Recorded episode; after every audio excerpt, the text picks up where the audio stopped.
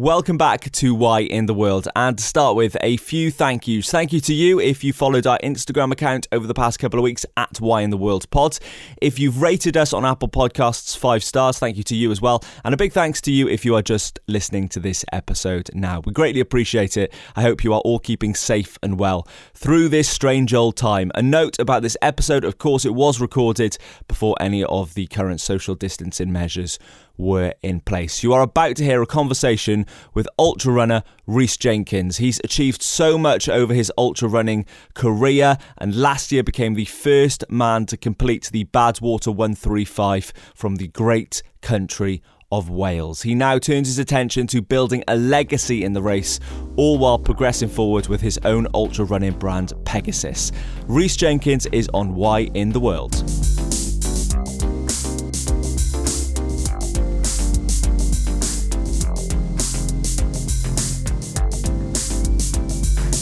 How are you, mate? I'm good, thank you. Yeah, yeah, not too bad. Not too bad. Thank you for having me here. Oh, thank you for coming down. Cardiff on a Saturday morning. I actually did have a slight heart attack because as we're recording this, it's beginning of March.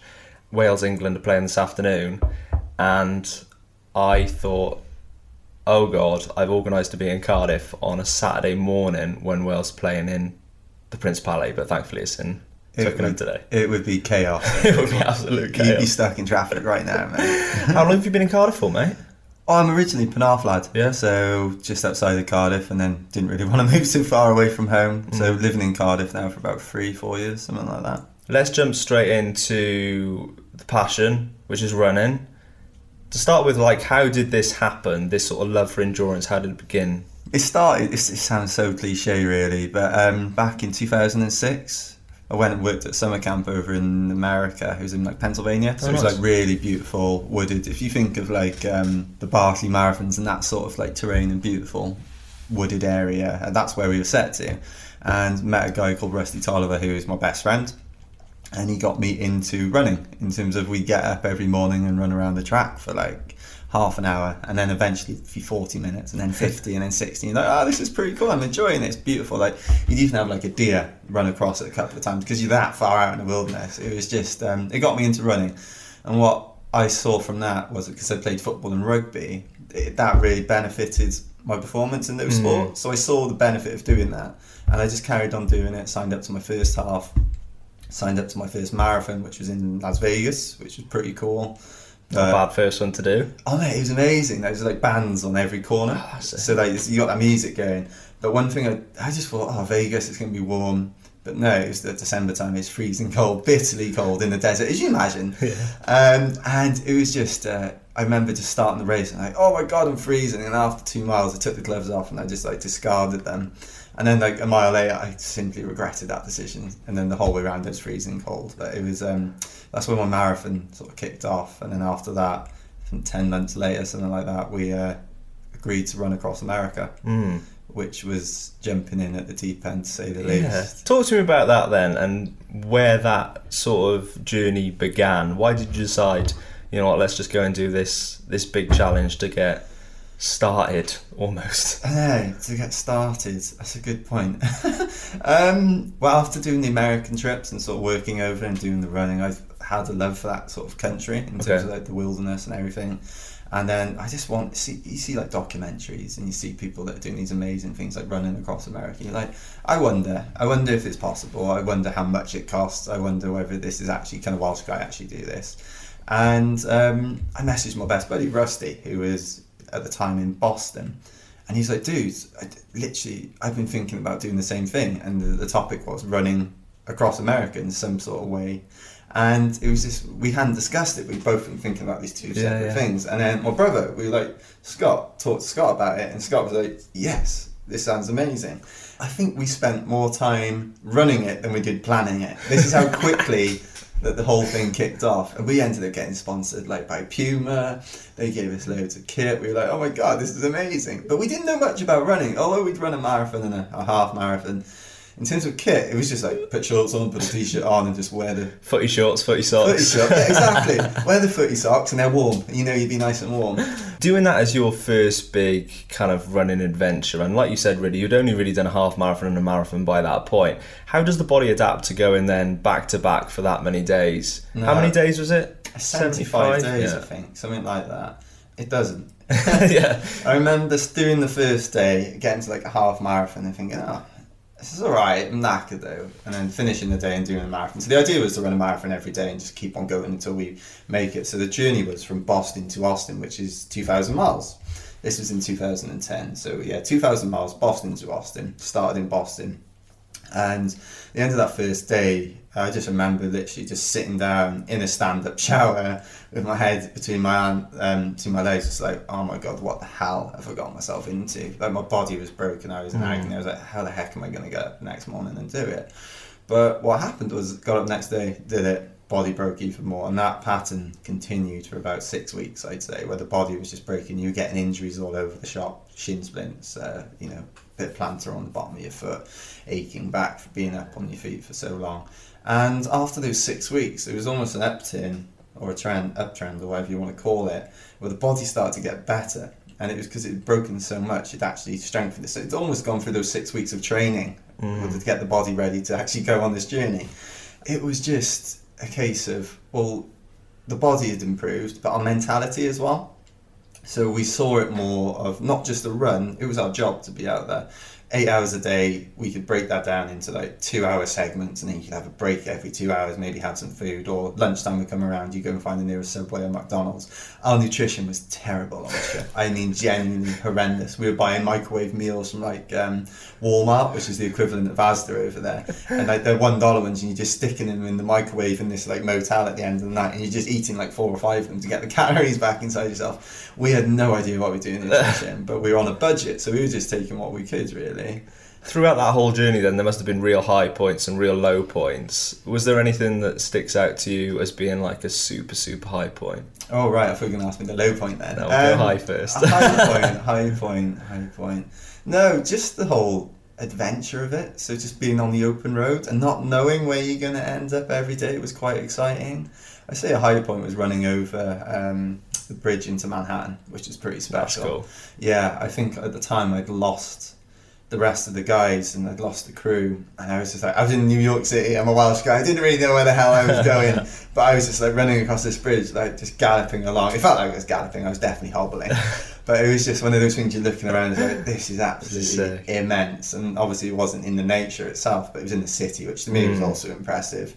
Um, another high point would have been actually finishing it. It was Yeah. the last 30 miles was from Rusty's hometown to Austin and on that segment for the whole day there was people making their way to the finish line to see us That's cool. but they're all driving along the road so you're getting like hundreds of beeps yells this like loads of encouragement and you're just like wow these people have come out to see us finish and crossing that finish line was just um, something that was very special and it'll never leave my mind There seems to be two places that you're very passionate about and very affiliated with. Of course, the first is Wales, Yes. and the second is the States. yeah Why do you think those two places are so close to your heart? Wales and Welsh. I've lived here all my life. I'm extremely passionate about the land. You get me involved with rugby. I love rugby. It's just okay. It's a beautiful place, and genuinely, I think it's one of the best places in the world to run. I think we're blessed with like the mountains, the valleys. You got the rivers. You got the coast, and I think somebody told me recently where like the Welsh aren't great about shouting about themselves. You got the Irish who are fantastic. they- They've got a beautiful country, but the Welsh don't really go out and shout about it. So it's something that I want to do. I want to showcase Wales, and mm. I think part of that is through my running and sort of going out running these things, organising the races as well, and getting people to come and visit the country. But with America, I just think it's the vastness of it, the fact that they've got everything. So they've got the, the, the world's hottest place, like Death Valley National Park. You've got, well, literally, you've got the coastline down in Florida. You've got the mountains if you want to go snowing. You've got Colorado. You've got all these amazing places, which to me are like quite magnets. And with those places, you've got these legendary races as well, which over the years, I've become quite passionate in wanting to achieve and, and do these amazing races as well. You mentioned bringing people to Wales to do races as well. Before we get on to the States, I want to touch on Pegasus quickly. Okay. Where was that born and why was it a thing that you decided that you wanted to do to bring um, races to Wales and more ultra races to Wales and kind of create this own little family that you've got going on at the moment? No, I'm- I've done my fair share of races in Wales, and I think there's a lot of great race organisers that are showcased in Wales, and I just think there's some areas which weren't being showcased in a way where they needed uh, like people to actually see them, Mm. actually get to run a- along them. But in terms of Pegasus, it was a dream that in, been in the pipeline for about three years, something like that. And my wife and I were travelling across the top of Greece, and we're driving through the Mount Olympus range. Yeah, yeah. So the idea was there in my head anyway, and it was just coming up with like a cool name which actually represented something to do with running or something to do with like mental strength or just physical strength. And you get going past Mount Olympus, and as you do, you sort of pull over at the end of the night and you just stay in a hotel. But I'm somebody that just goes on the phone and starts looking and researching the area that I'm in, Mm. and you've got like Zeus, and you've got all these stories about Greek gods, and it was just a case of I came across Pegasus, and I was like, that's quite a cool name. Actually, that's quite a strong symbol as well. That is quite, to me, something which represents running as well. So that's where the name was actually born to. And how many races you got now? We've got four currently live, but we got fifth which is coming as well. Exciting. Yes. And if people want to go and find how to enter, where can they go and enter some of these races? Yeah, we're quite sociable, so you can find us on Facebook and Instagram and Twitter, and just look for Pegasus Ultra Running, and then the website is pegasusultrarunning.com. Let's talk about your highlights in running then to this point when we're sitting down here in March, uh, because I know there's a lot going on this year as well. Um, let's talk about UK highlights, and then Yeah. we'll cross over the pond as well and go over there to talk about Badwater and all fun things like that. this side of the pond, in terms of in the UK, you've done some brilliant races. Is there any that stick out to you, or any that you hold really close to your heart? Yeah, this. Oh, I'm going to come back to Wales again. You're Yeah, be sick that's fine, now. man. It's fine. No, um, I'm never sick of Wales. That's how you learn about me. Basically, I've organised two teams to go circumnavigate around Wales before, and we did a, a non-stop relay, which getting to see run it, getting to see Wales at a runner's pace was really special. You Mm. just take it all in. Um, it'd be a case of though you'd work in like teams, so there may be a team of nine of you, but you'd work in teams of three as a pod. So you cover three hours between you, and then you'd have like six hours off, whilst the other six get to go at it. Yeah. That's cool. So we actually went around it anti-clock, yeah, anti-clockwise around Wales. We did that twice actually, back to back years.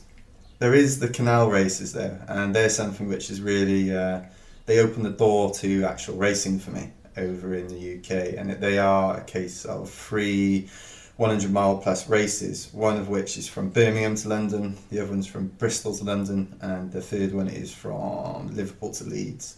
Uh, I don't know if any of you have sort of run along a canal before, but trying to run along that sort of gradient, which is just flat the whole way, is very difficult, should we say. It's um, to keep the momentum going. The only bridges you get, are the, uh, not the, the only gradient you get, or the incline or decline, is when you go over the bridges, which is hard to keep going for that long. But it, they're just special because you're in the rural areas. You're sort of going along this narrow path. It's almost like a tunnel in a way because you're just surrounded by hedges on either side. You've got canal boats to the side of you. The night time is quite um, it's difficult because it's just hard. You, you, you have those little um, not tussets, but these like metal poles that poke out where the boat's mooring to. Yeah, I know. The amount of times I've stubbed my toe or tripped over on those, I just don't. like It's not worth me discussing it. It's just um, quite difficult. But when the sun rises the next day and you get that hit of just like daylight, and you know you've got through the worst part of the night time, it just gives you that extra level of energy to get mm. to the finish line. Mentally, though, mate, those races must be so difficult in terms of there's not much change. Like when you're running a race, sometimes if you're, you know, you've been on a canal for a little bit in some ultra races and you think, oh, do you know what I want now? I want a bit of climbing. bit of climbing would be nice.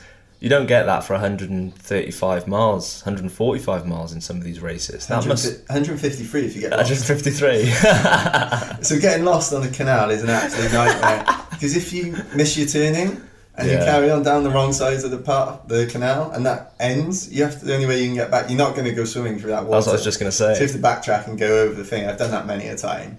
Um, but yeah, it is a it is a mental game as well because you can keep moving. But you're using that same muscle group, Yeah. which is like it doesn't get any rest. So, like you said, you, you, really want something to go up or you want something to go down. So the bridges are quite nice in Mm. a way, but when you're on that flat toe path, it's, it is very difficult. But mentally, you just try to break it down. So the race organisers at Canal Race CIC. They're a fantastic group of people. It, it's quite a, it's a family feel to it. Okay, the races are very um, what should I say? It- Good value for money as well. Literally, they're fantastic. And you go along to these races and you just recognise it's the same people every year. So I've done it two years now. It's the same people every year at the checkpoints, and you just get to make friends with them as well. So you go and pass your sort of seeing your friends as you go and past these checkpoints. But yeah, mentally you break it down into sort of segments. So Mm. they in their race briefing they break it down into like every three or four miles where there's like an access for somebody to pop out and see you, give some food, or there's a checkpoint at the next one. So you just go right from there to there to there to there to there to there to there, and you just build your way all the way to Mm. London from Birmingham. You've packed a hell of a lot into 10 years, Yes, yes. which must feel crazy for you to just think about the amount of stuff you've done in 10 years from the Boston to Austin journey to this point, and obviously looking forward from here as well.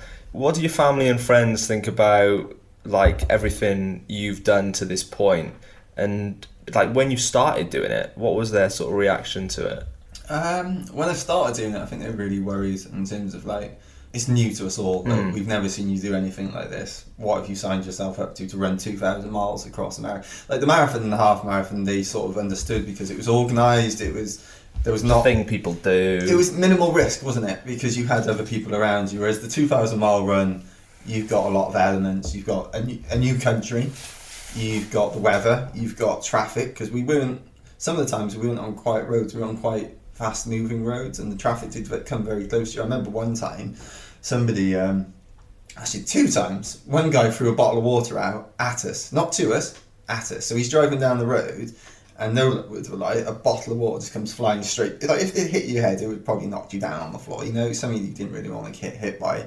But then another time, some guy drove past twice with a, um, a scream mask on. So from like yes. And this was like one of those moments. You're like, the sun's going down. You're like, what the hell? And you just you just try to laugh it off because you don't want to worry yourself. Oh, You're like, this guy's obviously having a joke at our expense, but yeah, please leave me alone now. do you know um, who Jamie McDonald is Adventure Man Yes, yes, yes. So I, he's he's been on the podcast and he ran across the states and across Canada and he was telling a story about on one stint of the run someone drove past him and they said, uh, "Are you going that way?" And he was like, "Oh yeah, I'm running that way." So yeah, they were like, "I just want to tell you, there's a mountain lion just up there," and he was like, "Okay," and then he just drove off. oh no. It's just like in that situation, what do you do? You're just like. Do you stop? Uh, I, I guess I keep on running. I We, had, suppose. we didn't have the mountain lion, but we had um, a local drove past us. He was driving the opposite way actually, and he was like, um, "You guys want to cross the road?" And we're like, "Why?" He's like, "Oh, there's a massive elk up there," and we're like. Well, they're friendly, aren't they? Because we didn't really them much. And he's like, oh, they're- they're- they can charge you quite easily, and they're, they're massive. And we're like, let's cross the road. okay, let's So go. we crossed the road and we headed up this thinking, oh yeah, we're fine, we're on the other side of the road. Obviously, naivety, we're like, yeah, there's no way the elk could cross the road. By the time we got there, the elk had crossed the road. So it was on the same side of the road as us. And we're like looking at it, and it wasn't too close, but it was close enough to, if it wanted to, it could have easily have just like charged us. Yeah, exactly. And we're just sort of tentatively trying not to move too sharply, but also hobbling along, carrying a lot of injuries, trying to get away from this elk without trying to startle it.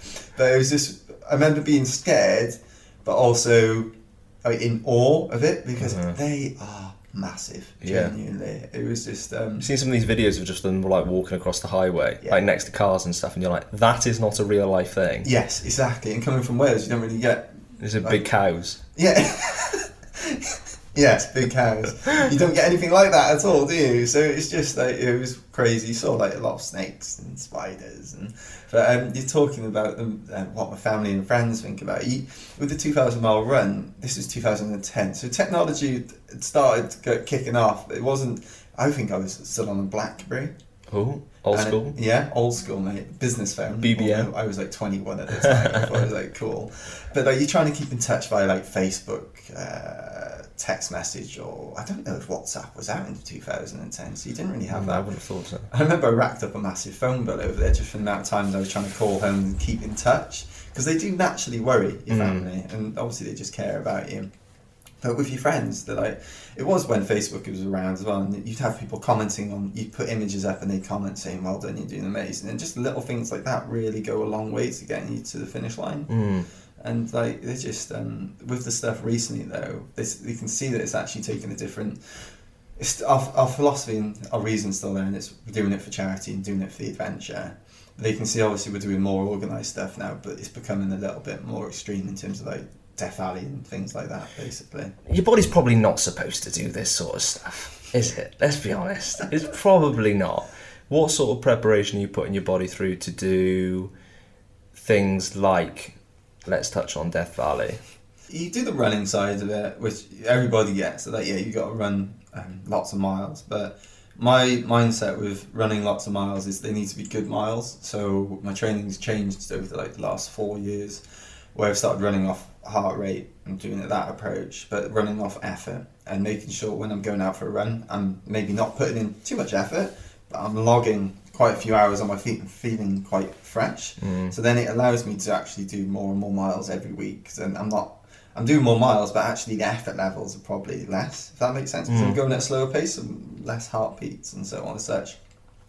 With the heat side of it, though, um, Death Valley is like the hottest place on earth. I think it's recorded where if you go through Furnace, you go, there's a part in Death Valley where it's called Furnace Creek, and it's where the hottest temperature on earth has ever been recorded, and it's just like the heat is just engulfing. It literally just I don't know. It just makes your mouth dry out straight. It's just dry heat. It's not humid at all. So it just it just feels like you're in an oven. Somebody putting a hairdryer in your face. And to train for that, I literally just live in a sauna for about four or five times a week, and that can be up to about an hour at a time. So you just stay in, and the idea is you don't get out. So you take everything you need in with you into the sauna, and then once that runs out, then it's just a case of how long do you want to last in the sauna. And usually I take in like a big five litre of Tesco water. I'm giving Tesco a massive Yeah, shout out. big shout out to Tesco. Maybe they can spot every uh, little helps. Hashtag sponsors. Um, and you take in I missed that joke then. I just got you it. got Yeah, it. Thanks, man. Thanks, mate. I was laughing at my own joke. um, but no, you take stuff in with you. So you're taking the water, you're taking the electrolytes, stuff which you're going to be using over there to get your body used to processing it in that heat. And something that I did last year was um, I actually started eating in the sauna, so taking sandwiches in.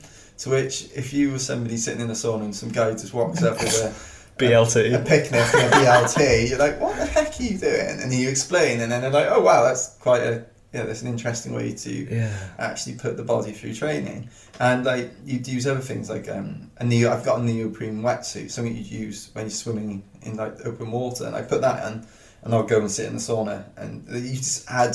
So when you first start off, you just start off by sitting there, and then after a while, you just start adding things to make it more difficult. So you could put uh, one of those. I think they're called elevation masks, where you, they look like the Bane mask, Yeah. you put it on. So then that uh, obviously restricts your breathing a little bit. So then you get used to the way it will be over there.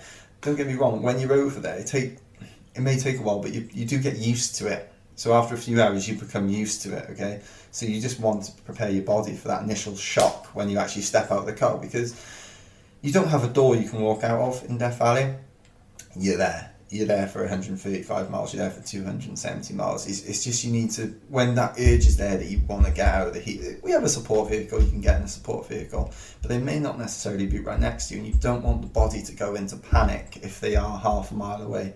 You need to just be able to relax. When that urge is there to let's say step out of the sauna at 60 minutes, I will just sit down in the sauna and just try not to move for another two minutes until I'm relaxed, and then I'll just step out. Is that a mental thing? Yeah, it's a Yeah. definitely a mental thing for me. It just helps me if that scenario does play out.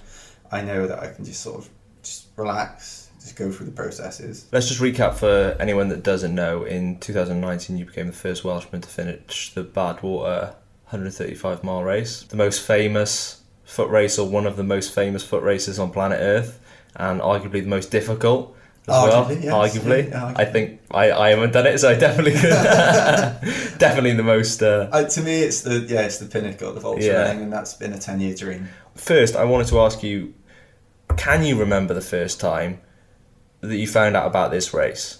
Yeah. It was whilst we were doing the 2,000 mile run across America because we didn't have much to do every night. You, you're with the same five people. So there was three runners and a two support crew, John and Adam, who were fantastic, really good friends of mine. But after a while, you just like you not, don't get sick of each other's company, but you don't have much to talk about. You, know, you spend a lot of time know, reading articles and yeah. stuff. And I just came across an article online about these crazy people that were running. You're one of them now. I'm one of them now. Which it's taken me ten years, but I got there. That did this thing which I thought was wasn't possible. Then when I think it's not possible, it makes me want to do it that bit more. So that's where I first came into the whole Badwater, I guess, family experience. And now being a finisher, last year crossing that finish line and becoming the first Welsh person ever to do so, that must have been a very special feeling and also like the accumulation of a, a whole 10 year journey. Yeah, it was um, it was a mixed bag of emotion really because you, you get to Lone Pine, which is 13 miles away from the finish line, and you can see the finish line because it's 13 miles up the side of a mountain, so you've got to go 13 miles up this hill. So you're not going at a fast pace, you're going at a, a steady hike, shall we say, because it is very bloody high. And you're going up it, and you've got, because you're not going so fast, you've got a lot of time to think. And to me, I was just thinking about because I'd been over there previously to run the route and get used to it. I'd been up this stretch before, and I just sort of start reminiscing about those four years previously where I've come over each year to like what the emotions I was going through versus what I was going through now, and it just felt like a build up of like all those four years coming into this one moment. So mm. 13, um, 13 miles up this climb, and about two miles away from the finish line, you start going through these switchbacks. And if you look back on yourself, you can see into Death Valley and I remember just turning around and just thinking the amount of times that I spent coming across here just for this moment now. Because the other times they were fantastic. They were crossings of doing the Badwater route, but it was never the race. So to me, I went across that five times, four times to get that fifth crossing, if that makes sense. To get that moment. And it was bittersweet because it was amazing to be coming to the end, but I didn't want it to end. I wanted that to keep on going and going and going. And then about a mile away from the finish line, the support crew are allowed to come down, and then you all walk in together. So you've got my brother John, who's like the best buddy of mine. You've got Stu, who's my sports assistant. You got my coach, who's Lawrence, and you're just all there together, embracing one another, walking up, thinking, "Yes, we've got this." There's no question about it. You are done. When you're on those switchbacks, you are pretty much done. You can get there like hook or crook, and uh, you start thinking about the people that are with you, but then the people who aren't with you, and the people that have been there with you the four or five previous times coming across their valley. Mm. So like my dad, my brother's wife, you got good friends that have come out to like crew, like Jake, you got Chris, these amazing people. Um, and you're just thinking, wow. And then you think about the people back home in Wales because we were getting social media updates of people dot what they weren't dot watching because you couldn't do it, but they were getting updates from like my brother telling them where we were too. And it's just it just felt like everybody was just there with you. Although mm. there was only five of you, it felt like there was a massive energy going on.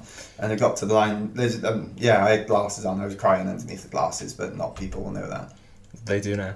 yes, now they do. The the photo almost is kind of the depiction of what you just described because you've got the Welsh flag behind you and you've got your head down, and it's kind of just like you can tell that it's just that enormous release of the years and years that you've put into that one moment. When you finished it, the moments afterwards, I'm sure, were pure elation, but the weeks and months after must have been quite difficult to kind of deal with the fact that you've put in 10 years of your life into this one moment and this one moment is kind of done now. 100% those um, well not, nece- not necessarily straight after because we went to vegas and we had a few drinks And then not necessarily when we got back home because I got home and like three days later I had to run from Bristol to London, so 145 miles. So my body went through hell with a lot in like two weeks. Mm. So it really broke my body in that time. But after that, it was just a case of what's next. You're thinking like the journey's ended in a way because you know you've achieved that dream. But then you start think, changing your, I think, the way you think in a way because it's not for me. It it wasn't just to do it once, it was to do it as many times as possible. So the one crossing is amazing, but I want to do that as many times as, as I can. possibly can in my life. It's just a case of I want to build a legacy in that particular race because I love that area of the world. I love the race itself. To me, like I said, it's the pinnacle of Mm. ultra running. But you do come down. You have that lull moment where you try like because you don't have to spend all this time in the sauna. You don't have to go to the gym as much. You don't have to be running endless miles each day. So you have a lot of time to think and process. And you, I signed up to a couple of other races which I always wanted to do, and I wondered whether I could achieve it. But matter of fact, I'd probably burnt myself out in doing Badwater and this race immediately straight after. It was a bit, it wasn't suicidal in an approach, it was just a case of it was a bit too much in that small time. Do you think it gets addictive? Yes, 100%. But I think something which does help with that addiction is plotting out your year. So not signing up to races on, on the whim, off the whim, on the whim, don't know what the term is. Um, it's a case of, yeah, pick three or four races that you want to achieve throughout calendar year and stick to it. Because you, you should have your A, your B, your C, and your D races that you want to achieve. And to me, Badwater was my A, but then I tried putting other races in afterwards, which physically were probably, well, one of them was a 250 mile race, the length of Wales, which was self supported. And I ended up DNFing on that because my body just wasn't, well, it, it was weird. I had the energy levels, but my feet fell apart. And I just wonder whether I'd caused some sort of damage from doing those endless miles in the summer. And my feet were in absolute stitches. They were, yeah, it was ridiculous. Mm. You got quite a lot of attention when you came home from Badwater. How did you deal with that side of things? Because obviously Badwater's for you, right? Mhm. You wanted to do Badwater because it was your dream, and all these people are interested about you doing Badwater. Yeah. Is that a bit weird? Um, it is, yeah. When you put it like that, it's a bit weird. But then I have this passion about Badwater as a as a whole. I don't know. It's a way of life in a way. And that's, that may sound sad, but I'll explain it to you.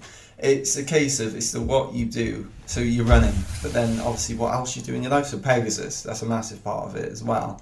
But in terms of like people taking an interest in it, I do love it because I love talking about it. Mm. So I love promoting it in a way as well and telling people about this amazing race which is over there. So if anyone wants to listen to me, I will talk all day about it. It's just something which I love talking about and it lets you reminisce about the, you get those emotions of when you're actually over there doing it as well. And I was speaking to somebody recently about um, music.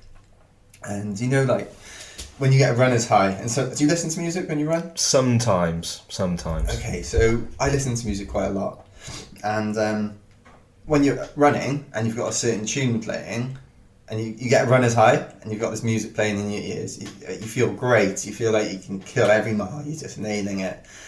But then I get the flip side of it as well. So when I come back to everyday life, should we say, and I'm driving in the car, and that music comes on, that music reminds me of a runner's high. Right. Okay. Yeah. so I you got get you. that reverse effect as well, and that's something which I really do love. And I was actually speaking to somebody about it recently, and we had a good discussion. It's like that connecting, Connecting. back to what you were doing, And the emotions as well. Hmm. Yeah. and I suppose how a song can remind you of a certain place. Oh yeah, mate. Greatest Showman soundtrack. I did. That was the last thing I was going to think. I gonna absolutely love it. I, that got played on repeat as we were going through Death Valley last year, and I know it word by word. Oh mate, that is class. I was not expecting you to say the greatest show. Thought you were going to go some like old school rock or something like that. mate, Like, Hugh Jackman, Zac Efron, fantastic. get me my lycra and Kane right now. Got my sun cream on.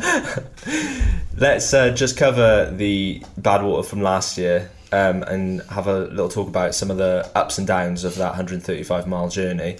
Because of course there was ups and downs throughout 135 miles. Yeah. Um, what are the what are the moments you can pick out where you were super super high and the moments where you in fact thought that maybe this uh, this wasn't going to get done for another year? No, no. Um, yeah, I'll probably go through it chronologically, so Yeah, the way mate. it played out. And it's a case of um, before we even made it to the race. So we we registered. I picked up my pack. I picked up everything, and then we you do that the day before the race, and then you spend the time in between that resting, eating, just doing whatever. And we spent the whole day in a hotel just trying to stay in aircon. You know, you just want to relax. You're going to be hot for quite a while. Exactly. But we were about a 45 minute journey away from the start line, and we thought we'd left with plenty of time. And I think it was when England would play New Zealand in the cricket, and I think England ended up winning. And we were coming to a point in the road where we knew there was so no signal after, And my brother and the other guys are like, oh, we want to know what happened. So we're like, oh, we got plenty of time. We'll just wait. And then it went into like some super over or something like that. And we, we waited like 10 or 15 minutes. We're like, we're going to have to get going here, lads. So my starting wave was like 8 p.m. And we got, you're supposed to be there at 7.30 latest. And we got there at 7.30 on the dot. And you could genuinely see they were worried that number 11, which was me, wasn't going to show. They, I got there and they're like, where the heck have you been? They were polite, but you could see the panic in their eyes. Like, oh my god, this guy. Why would you leave it so soon to start on this? Like, this is your, your pinnacle. And I was like, it was a needed stress which I needed at the moment because I just wanted to be like complete zen and just be relaxed. I was like stressing get, yeah. get, without speeding and getting the ticket, you know. And then we got there and it was just uh, they weighed you and then you're about to start and you've got this wave of people and it's just like everything you've seen from the history and reading through the race, you're living it, mm. which is very weird. And you sort of set off from this uh, wooden dock in the middle of Badwater Basin, which is like a really low point. Um, in fact, it's like 282 foot below sea level, and some sadistic person stuck a sign 282 foot up the side of the mountain to remind you where the sea level is. You're like, wow, I'm constantly running uphill. Thanks for that. Thanks for that, mate. And you start off, and I think one of the most difficult parts of it is the initial start because you start in three waves, and I was in the first wave, and you've got about 30, 35 people in each wave. And it's a narrow uh, road, okay? So you've only got one lane on either side, and you've got cars still moving, you've got loads of support vehicles, you've got runners. But because you're all still trying to find your pace, you're trying to find your spot in the race, if that makes sense. Mm. So you're overtaken, you're getting overtaken. And that takes about five or six miles for that to sort of just plateau and level out. So you've got that constant movement. But then when you see your support crew for the first time, it's like um, uh, it's like when kids come out of school and they're looking for their parents, and it's like, where are they? Where are the kids? Where are the adults? It's like that, genuinely. Like, where's my runner? Because everybody's got the same sort of stuff on. Every car looks the same, so it's hard. And it starts at night time, so you don't have the blessing of daylight to help you spot your friends.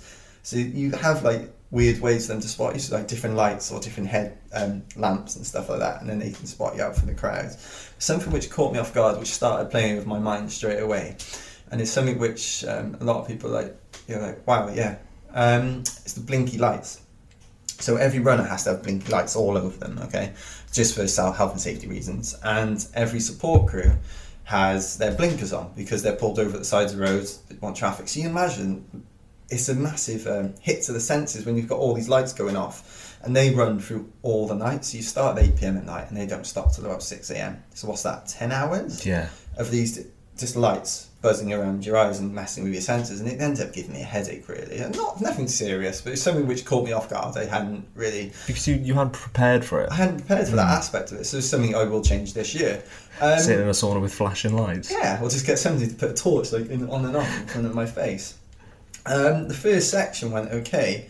It's about 18 miles and it's from Badwater Basin to Furnace Creek. And the idea was to just give my body loads of salt, loads of water, and just try and stave off cramps because it's still bloody hot at night time as well.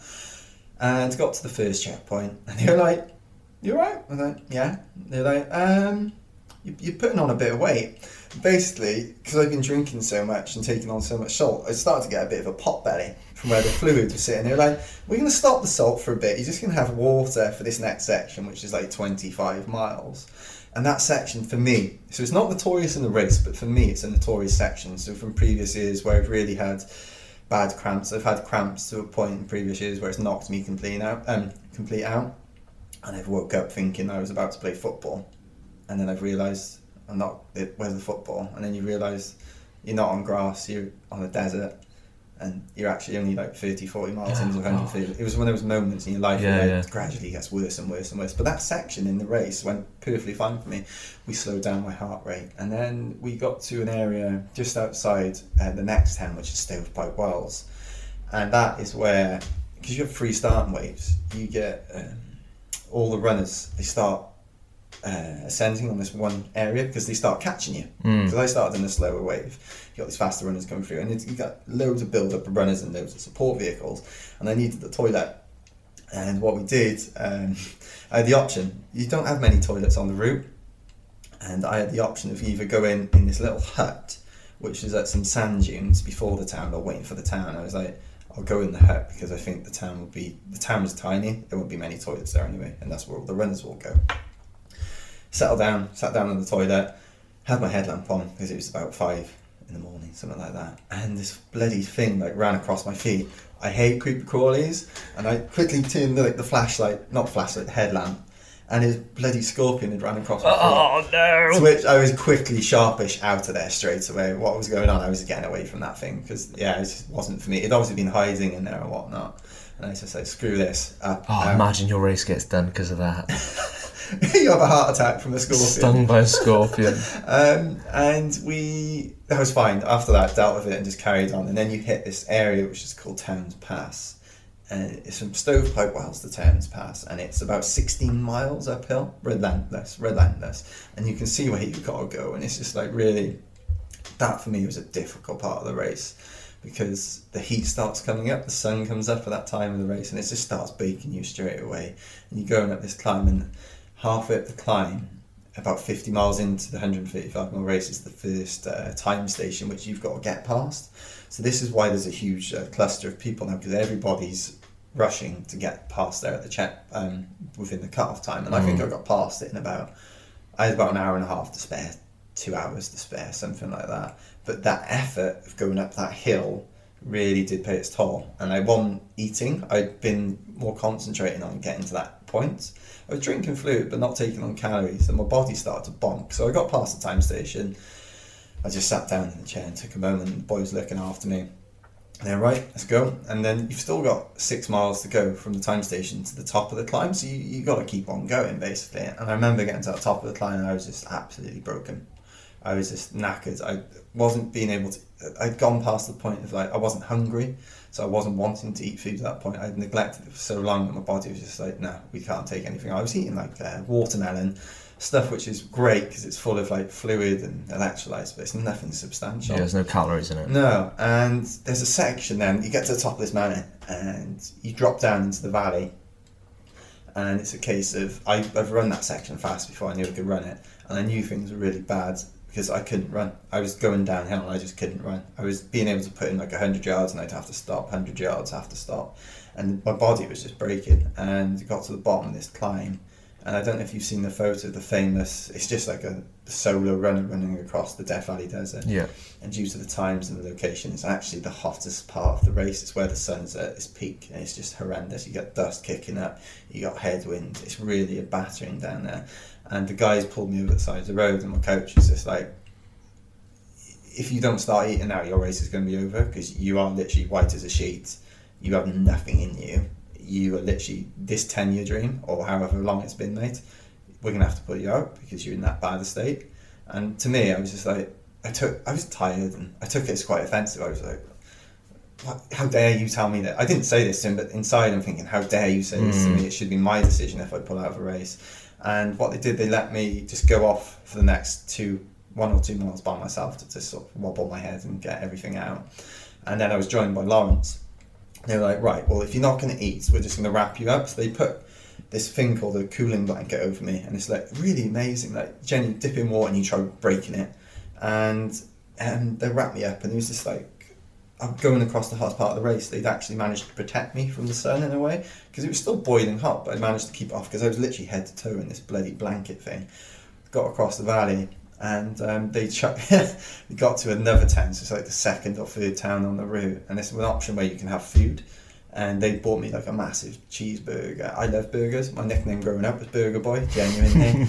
and I'm like, usually you give it to me and it's gone within seconds. And that was probably the most difficult burger I've eaten in my life. They were like, eat it, you have to eat something. And I started eating it, it was just like, you know, chewing really. It was difficult to go down.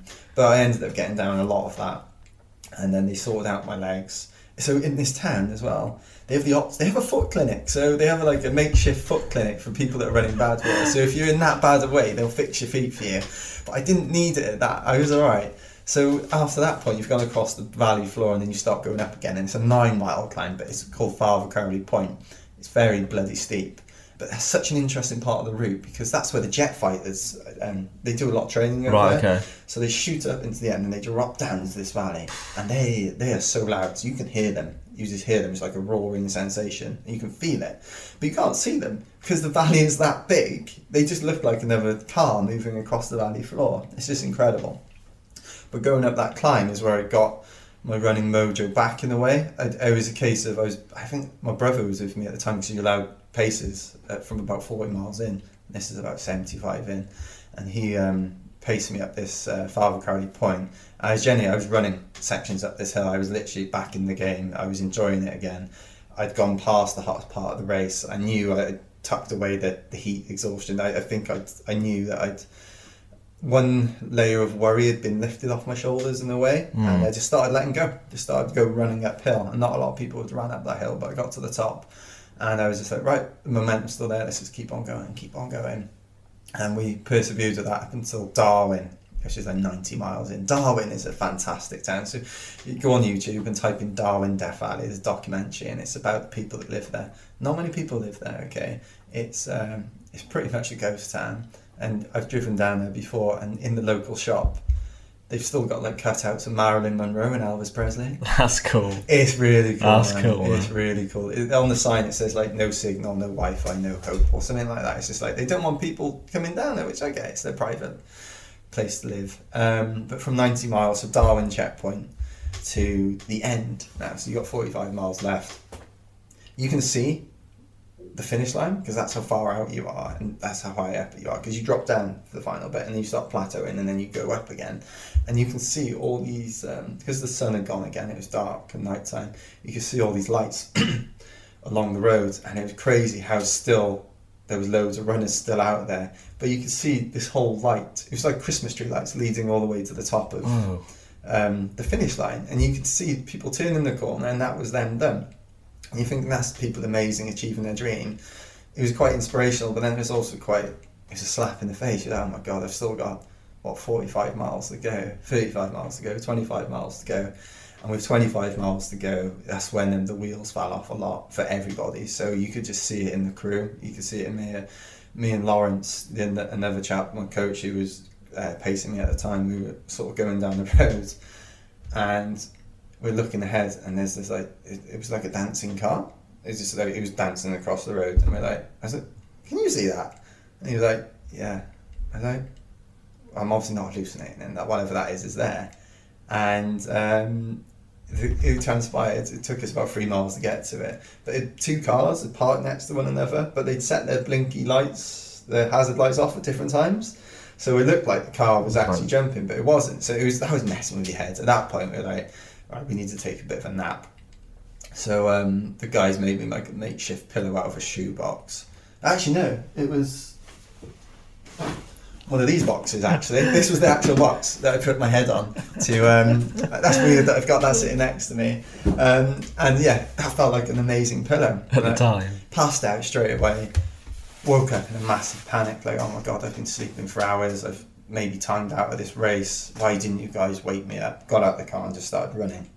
And actually, we'd agreed to sleep for half an hour, and I'd only been sleeping for 10 minutes. And I got up and cut the snap short without realizing it was just out of sheer panic. I just started legging it down the road. And they caught up with me like, what? We were about to have a sleep, and then you just got up straight away and carried on. Um, you're an idiot. I was like, yeah, I, I thought I'd been sleeping for hours, which I guess was a good thing. But yeah, at that moment, it was quite horrifying because I thought I'd timed out of the race.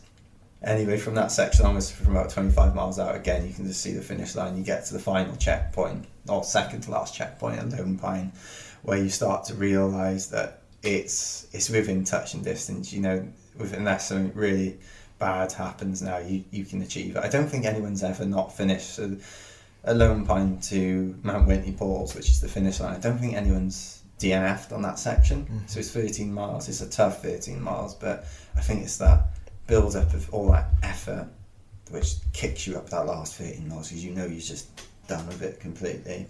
You go up this mountain, you're joined by your crew, you turn the corner and you look behind you, you see the desert, you see the heat still. You can see it just messing with the air. It's so hot out there because you're quite high up. It's quite chilled now. It's lovely conditions, and you turn the corner, so you say goodbye to all this desert, and this is a beautiful oasis. It's just um, Mount Whitney Falls. It's like forestry, running rivers. You got like a little pond. It's just um, beautiful little campsite. And you're like, to me, it's one of the most peaceful places on earth, and I, genuinely think that's because of Badwater, but also the location in itself. Because you've gone through this. I think it took me 40, over forty hours to do it last year. You've gone through forty hours of this ordeal, and then you've just achieved this amazing dream in this beautiful area. And I just remember sitting at the finish line, feeling really, or just yeah, just complete zen. It's like wow, that's yeah, I've accomplished it, complete. You're going back. Yes. You're going back. I am going back, yeah. The video of you sitting on your sofa, that sofa, That when sofa. you got in, was uh, a video that there was some obvious excitement in. Yes. Like, yes, go on. I was watching the live stream and um, he drags out the start of it, didn't he? And I was like, come on, get, get to it. I was like, oh my god. I was making myself some mashed potato at the time. I was like, come on, come on. it's, it's to me though, it's part of the it's part of the experience. Yeah, definitely. It definitely is Because it builds it up for me in a way like, oh my god, well, yes, yes. But then he's, he's telling you useful things as well, stuff which you need to know if you No. do get in. And to me, I'm just like listening, and it's like, oh, when, when do we I mean, he drags it out in the best way, but he knows he knows how to hold a crowd, doesn't he? Yeah, definitely. He's Definitely. fantastic at what he does with that. It's just um, I I enjoy it but hate it at the same Yeah. time because I'm just like waiting like waiting on tenterhooks and the application process. I think you get two weeks to do it. And me and Karis, my wife, we genuinely she supports me so much with these things. She helps me put the application together, and it's not just about running like I touched upon earlier. It's about you as a whole. So everything else you do, so the charity work, the running side of it, what Badwater means to you, and I think the best way to do the best uh, the, the application is like don't rush it. Literally, just do yourself justice, Mm. basically, in what you've achieved and what you want to achieve and what the ba- race means to you. So that take sometimes people like put it in straight away, but I take quite a lot of time to do it, change it, do it, change it. Karis comes along, the grammar police, and it's like, let's change this grammar a little bit because you, you're not the best at that. And then you send it off, and then two weeks later, the, the, the panel have decided, and then if you've got in, you've got in. Did you get that exciting feeling in your tummy? Oh mate, I literally so for 2019 race when I got in, I was like completely shocked, and I thought, oh, nothing's gonna make me feel like that again. Completely the same thing again. Yeah.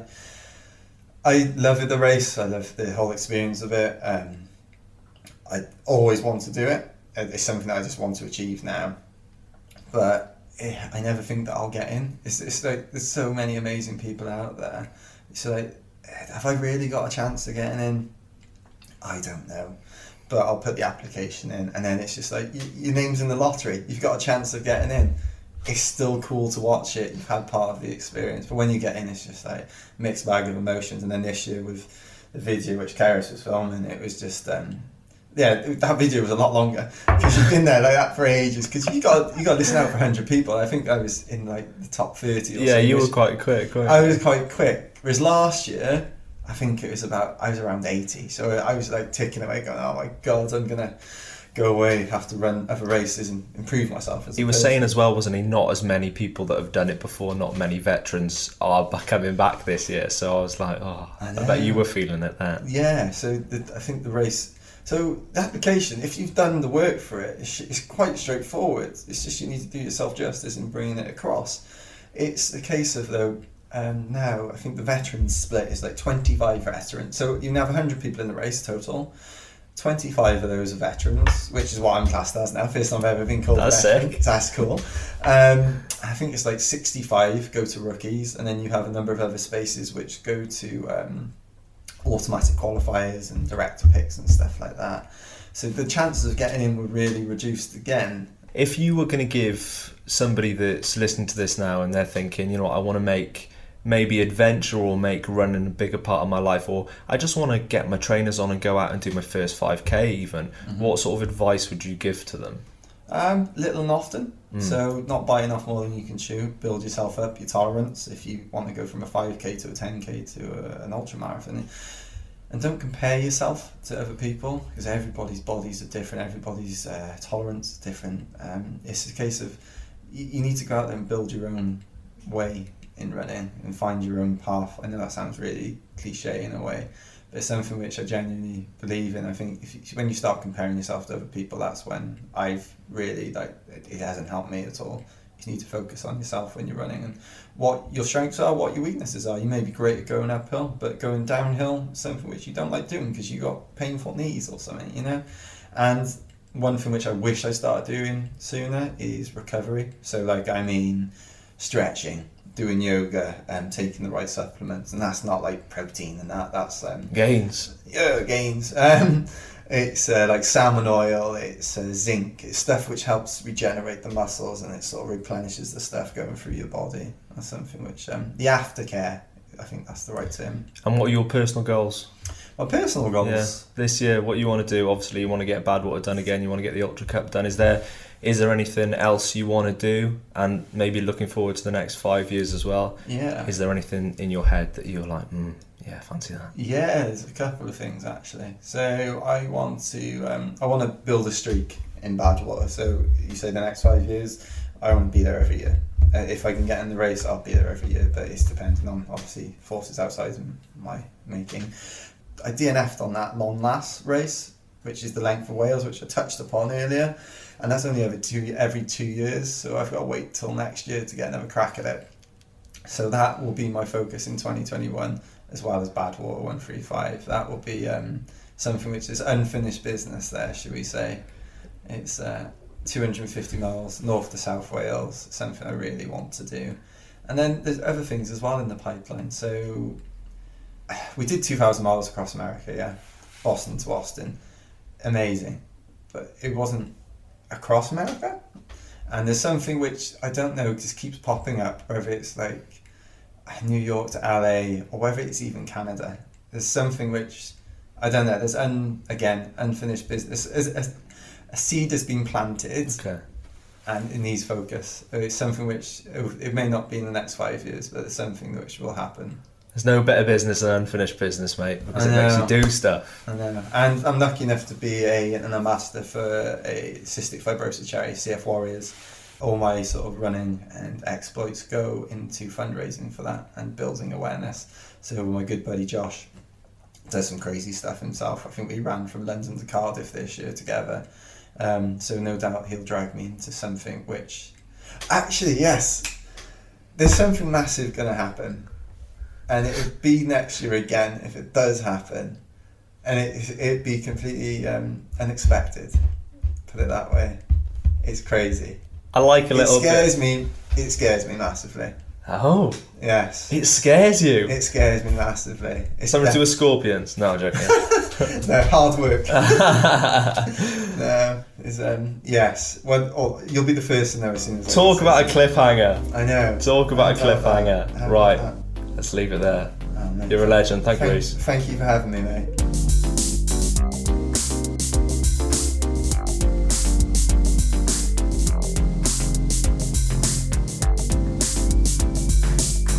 A massive thank you to Reese, and if you want to find out a little bit more about his own brand, Pegasus, you can do that.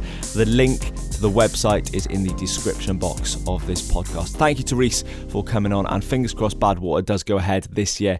At the time we release this episode, it is currently still on. I hope you keep safe and well over the next couple of weeks, and we'll catch you then with another brand new episode.